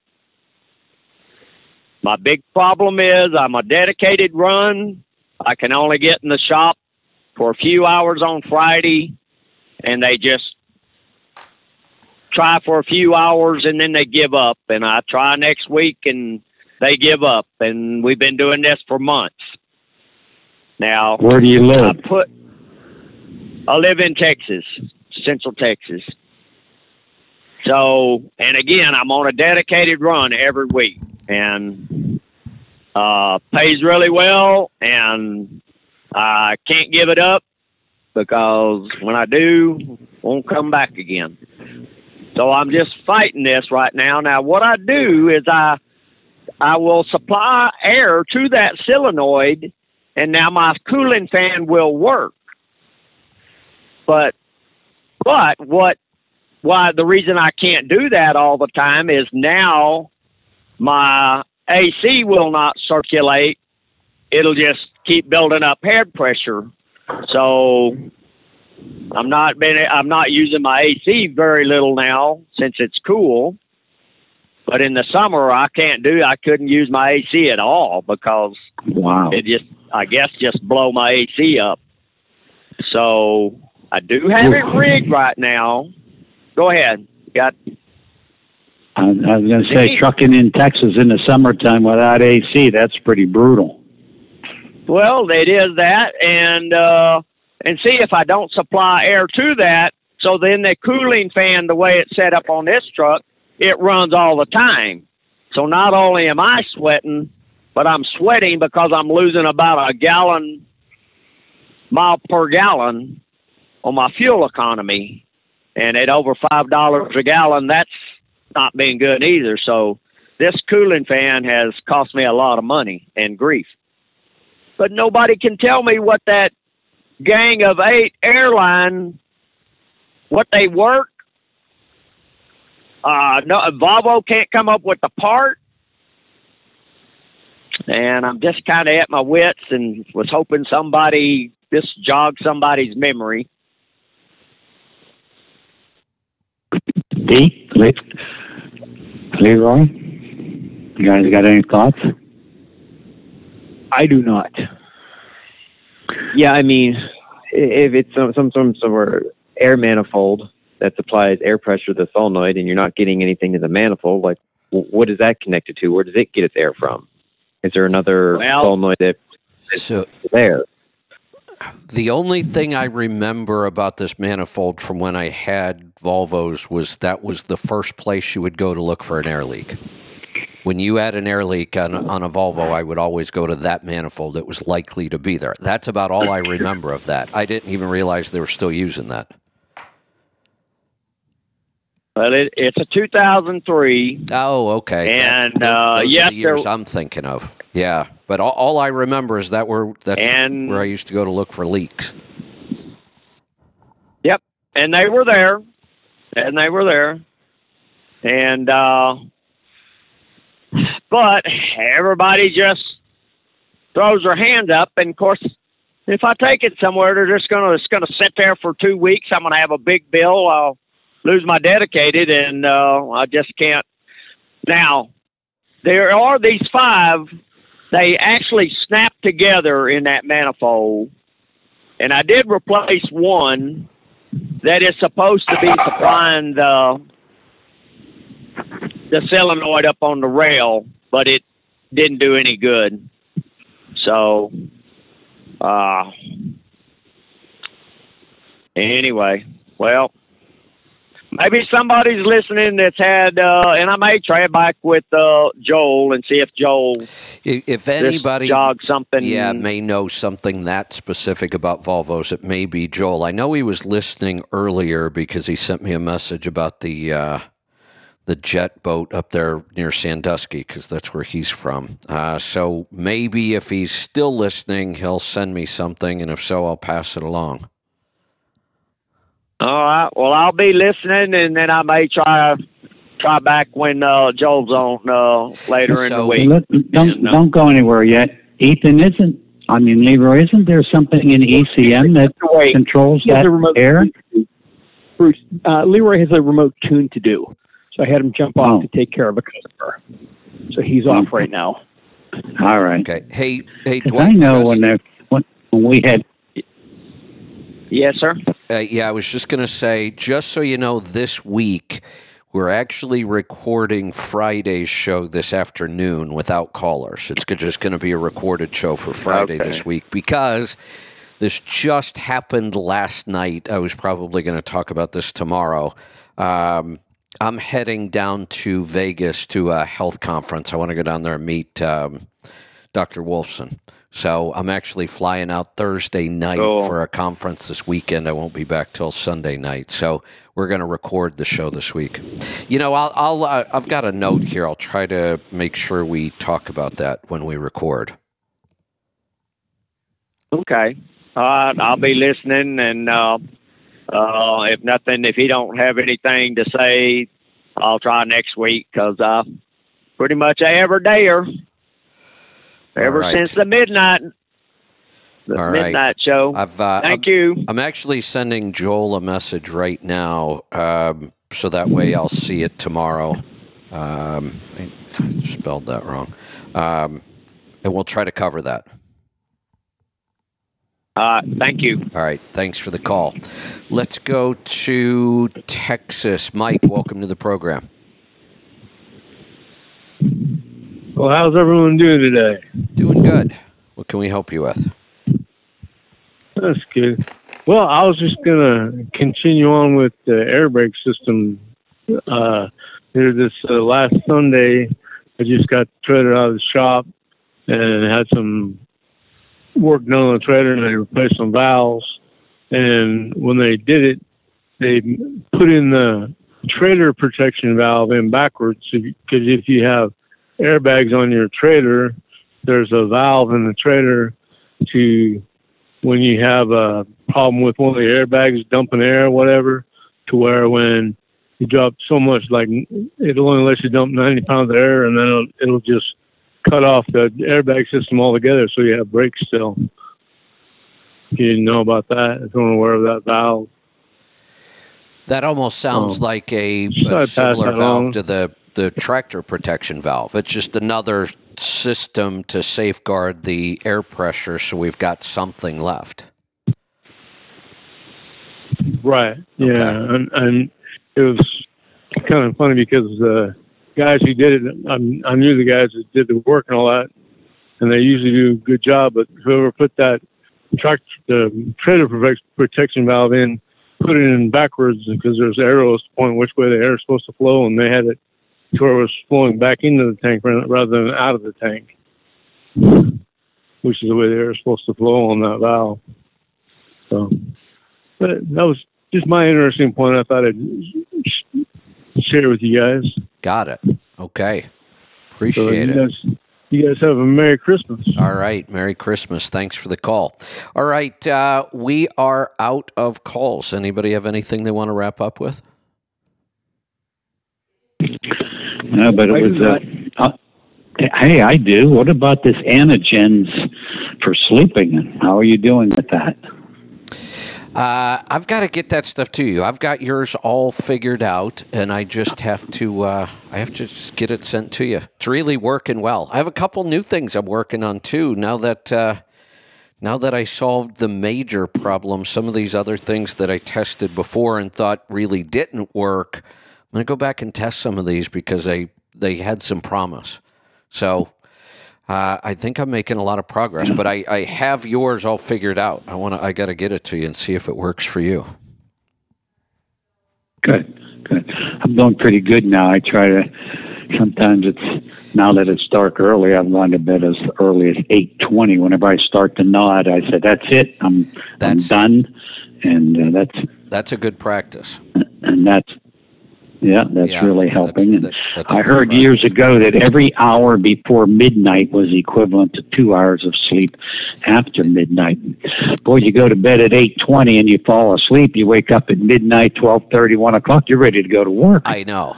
You know, there's a couple things about that. So, I, the I think a better hour is actually eleven, not midnight. And what happens is, if you you feel that, especially in the wintertime when it gets dark early, you feel that desire to go to sleep around eight or eight thirty, and people think, "Oh, hell no, I'm not going to bed at eight 30. and then they stay up. And if you go past eleven, your body thinks you you need to stay up for some reason and it starts releasing cortisol again. And cortisol is what keeps you awake. Melatonin is what puts you to sleep. So when we wake up in the morning, our body starts producing cortisol to keep us awake throughout the day. Then as the day goes on, our cortisol levels should drop and our melatonin levels should increase. But if you push that sleep time past 11, your body starts making cortisol again. That's why you don't sleep very good. There you go. Yeah. So, uh, but then the other thing about going to bed early, especially in the wintertime, because it gets dark and that is the signal to our body to go to sleep, it used to be very common that people, they call it biphasic sleep. So when they would wake up around one o'clock in the morning because they went to bed so early, they would actually get up and do things for a couple hours and then go back to sleep a couple hours later. They would have two different sleep sessions.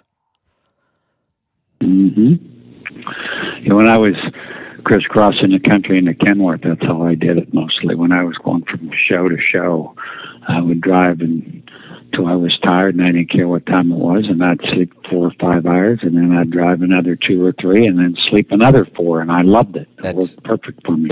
when when I go out in the coach by myself and I've got a lot of driving to do, that's exactly how I do it. I, I drive and sleep and drive and sleep and yeah, it's it really you can get a lot of miles in in 24 hours doing that. That's right, and uh, the uh, 14-hour rule kind of took that away from Yeah, owner operators. it does. It took all the flexibility away. Yep, I agree. Yeah. All right, we do uh, we do have another call and they want to talk about air brakes, so we'll grab it. Lloyd, welcome. Hello. What's on your mind today? Hello, Kevin. You hear me okay? You sound great. Go ahead. Yeah, Yeah, I was listening to you guys talk about the air brakes. If you Google air brake handbook, there's a bunch of different sites come up. Ontario government, British Columbia government, Bendix has it, and you'll be able to root through their websites and find uh, diagrams of all the different uh, systems and subsystems, like the primary and secondary uh, air systems on a truck and trailer. Yeah, and I didn't know if that might help you. If you That would help a lot. Yeah, I'm sure that would help a lot. I've just never taken the time to do that, to just go through a system like that, and I really should. Yeah, well, and years ago when I got my Class A up in Ontario, 30 some years ago, you had to study that book because we have to write every four or five years, do a written test. Whereas in British Columbia, they don't have to because you only go down the mountain the wrong way once out there if you don't understand air brake systems. That's right. So, anyway, the other thing I wanted to blame, I, I got to call you up and blame you for causing me to buy a new iPhone because I had a flip phone for years and then you got fired from the satellite. So I fired the satellite system and uh, ended up getting an iPhone because people said these phones you can listen to music and podcasts. And then one day I was reading Moving Out, the newspaper, uh, the trucking paper out of Pennsylvania, and Pittsburgh writes an article in there, and Bruce was talking about how you had a podcast. So I'm right back where I started, but there's no commercials, so it's great. Yeah, don't you love that? None, none of those interruptions, it's- and we can keep a thought going without being interrupted constantly. Yeah. And uh, the other thing, while I'm thinking about it, I had a couple of Joel Morrow's brothers' trucks pass me yesterday, I think, in Ohio. Is it Folger Transportation that he has? Uh, Ploger. Yeah. P L Ploger. P L O. U G E R. Pretty sure is how you spell it. Okay. wh- Is that what Joel has on the side of his truck, too? I don't think he does now. I think his new truck, he's running um, a lot of stuff under his own authority. Oh, I see. Okay. Well, I'm just traveling around the western states. I'm heading out through Montana and then going up to Kamloops, BC, and I just thought if I ever saw him anywhere, I'd say hi at a truck stop or something. Yeah, if you- if you go Oh, on uh, either Facebook or Healthy Tribe, you'll see post pictures of his truck. It's uh, it it won't be hard to spot. He's got that you know grape ape purple color, uh, which I think is actually gorgeous, and he's going to have a pretty uh, distinctive graphics package on it with uh, all of the partner companies that he works with.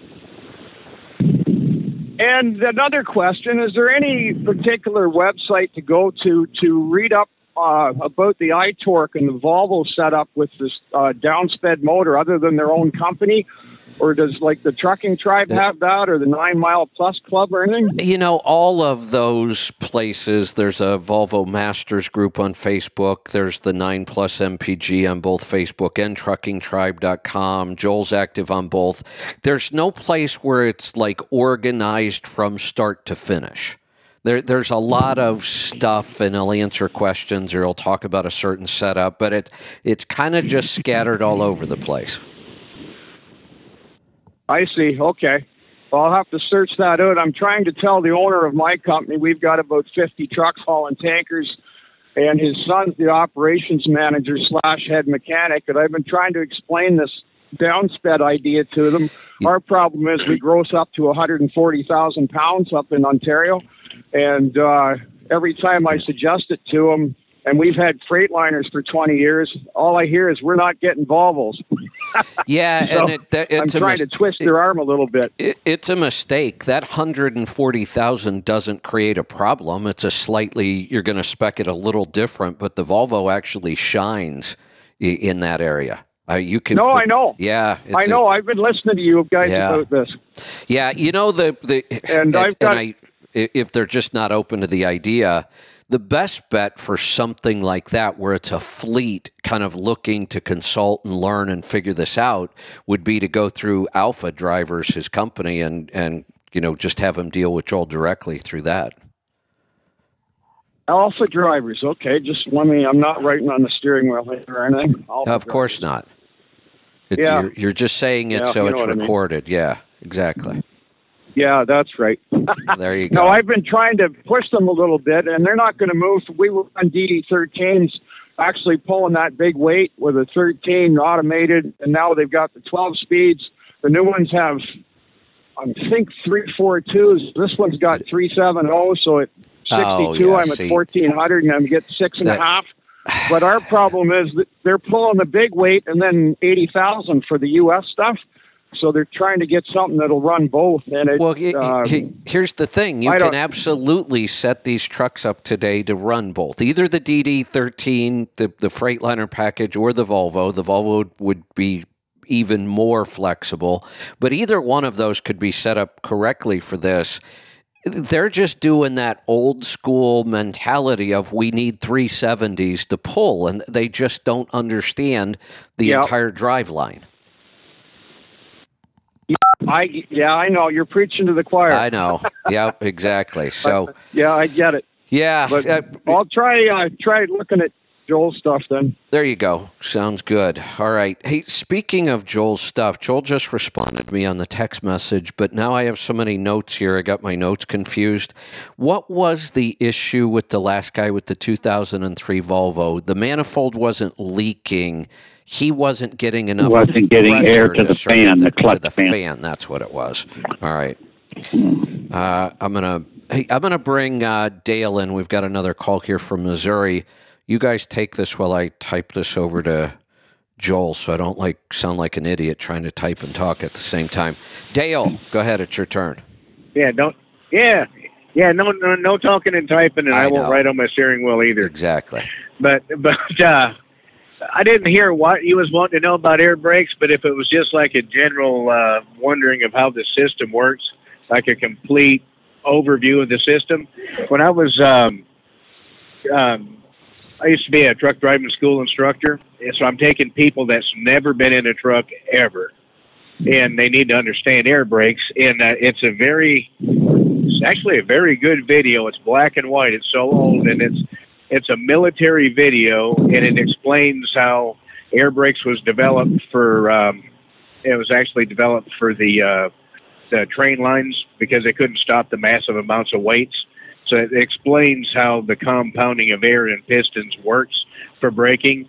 And then they, they've got a board with the entire braking system with all the componentry on it, with the, the foot valve and everything, and the guy with the pointer. And it shows literally how everything physically works. And it's uh, pretty damn informative. You know, it, it. I, I and need how to do you do get that. to see this video?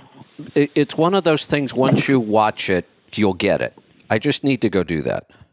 So yeah, where do you find this one? Yeah, and it, it um, they always just send us a link to it. I could uh, I call you all the time, but uh, I don't train anymore. I'll see. I'll, I'll reach out to one of my trainer buddies see if he still got the link to that if they still use it. But it's uh, it's literally the best explanation of air brakes I've ever seen in my life. Good. It's a military training video. Yeah, it's it's, it's phenomenal. Yeah, I'd like to So see that. Uh, what you did was you talked to us about giving us a chocolate bar, and then you're not giving us the bar. Right. That's like, hey, there's this really cool candy bar over there. yeah, right. you can't have it. I'm Yeah. not even telling you what store has it. That's like me I'll telling you I'm going to give you. I'll- That's that's like you calling me and telling me your truck's slow, and I say, yeah, bring it in. I'll get you another 400 foot pound of torque, and you show up. I said, nah, your truck won't do it. Well, get, get the name of the video. I think they call that bait and switch. Or bait and switch. Yeah. yeah. I'll dig up that link and I'll and I'll get it back to you. But it's uh, I tell you, it's it's the best explanation of how an air brake system works I've ever seen. Excellent. Sounds good. You know, you know, Kevin. In our industry, ignorance is not bliss. So, No, it's not. It's really not. All right. So and uh, uh, I'd like to see it just just for just for general knowledge. I'd love to watch it. Yeah, like I said, I think it's one of those things that once you just pay attention, you follow the whole thing through, you need know what parts do what. It's probably something you're not going to forget. I, I just I've never really All right. done that. So, uh, all right. So one thing we'll wrap up here, and then uh, I've got to get out of here. So um, I sent that over to Joel. He's going to make some phone calls. And uh, maybe we'll even get something today because I know we're recording here in a couple hours. So, uh, for Friday's show. All right. Thanks to the team from Pittsburgh Power, as always. We'll do it again next week. I'll see you back here tomorrow. We've got a great guest coming back tomorrow, uh, Eric Miller from Garmin. So if you have any questions at all about Garmin products, uh, tomorrow will be a great day to get those answered. So we will see you then. Be safe, be profitable, be fit and healthy always. Do the hard work and master the journey.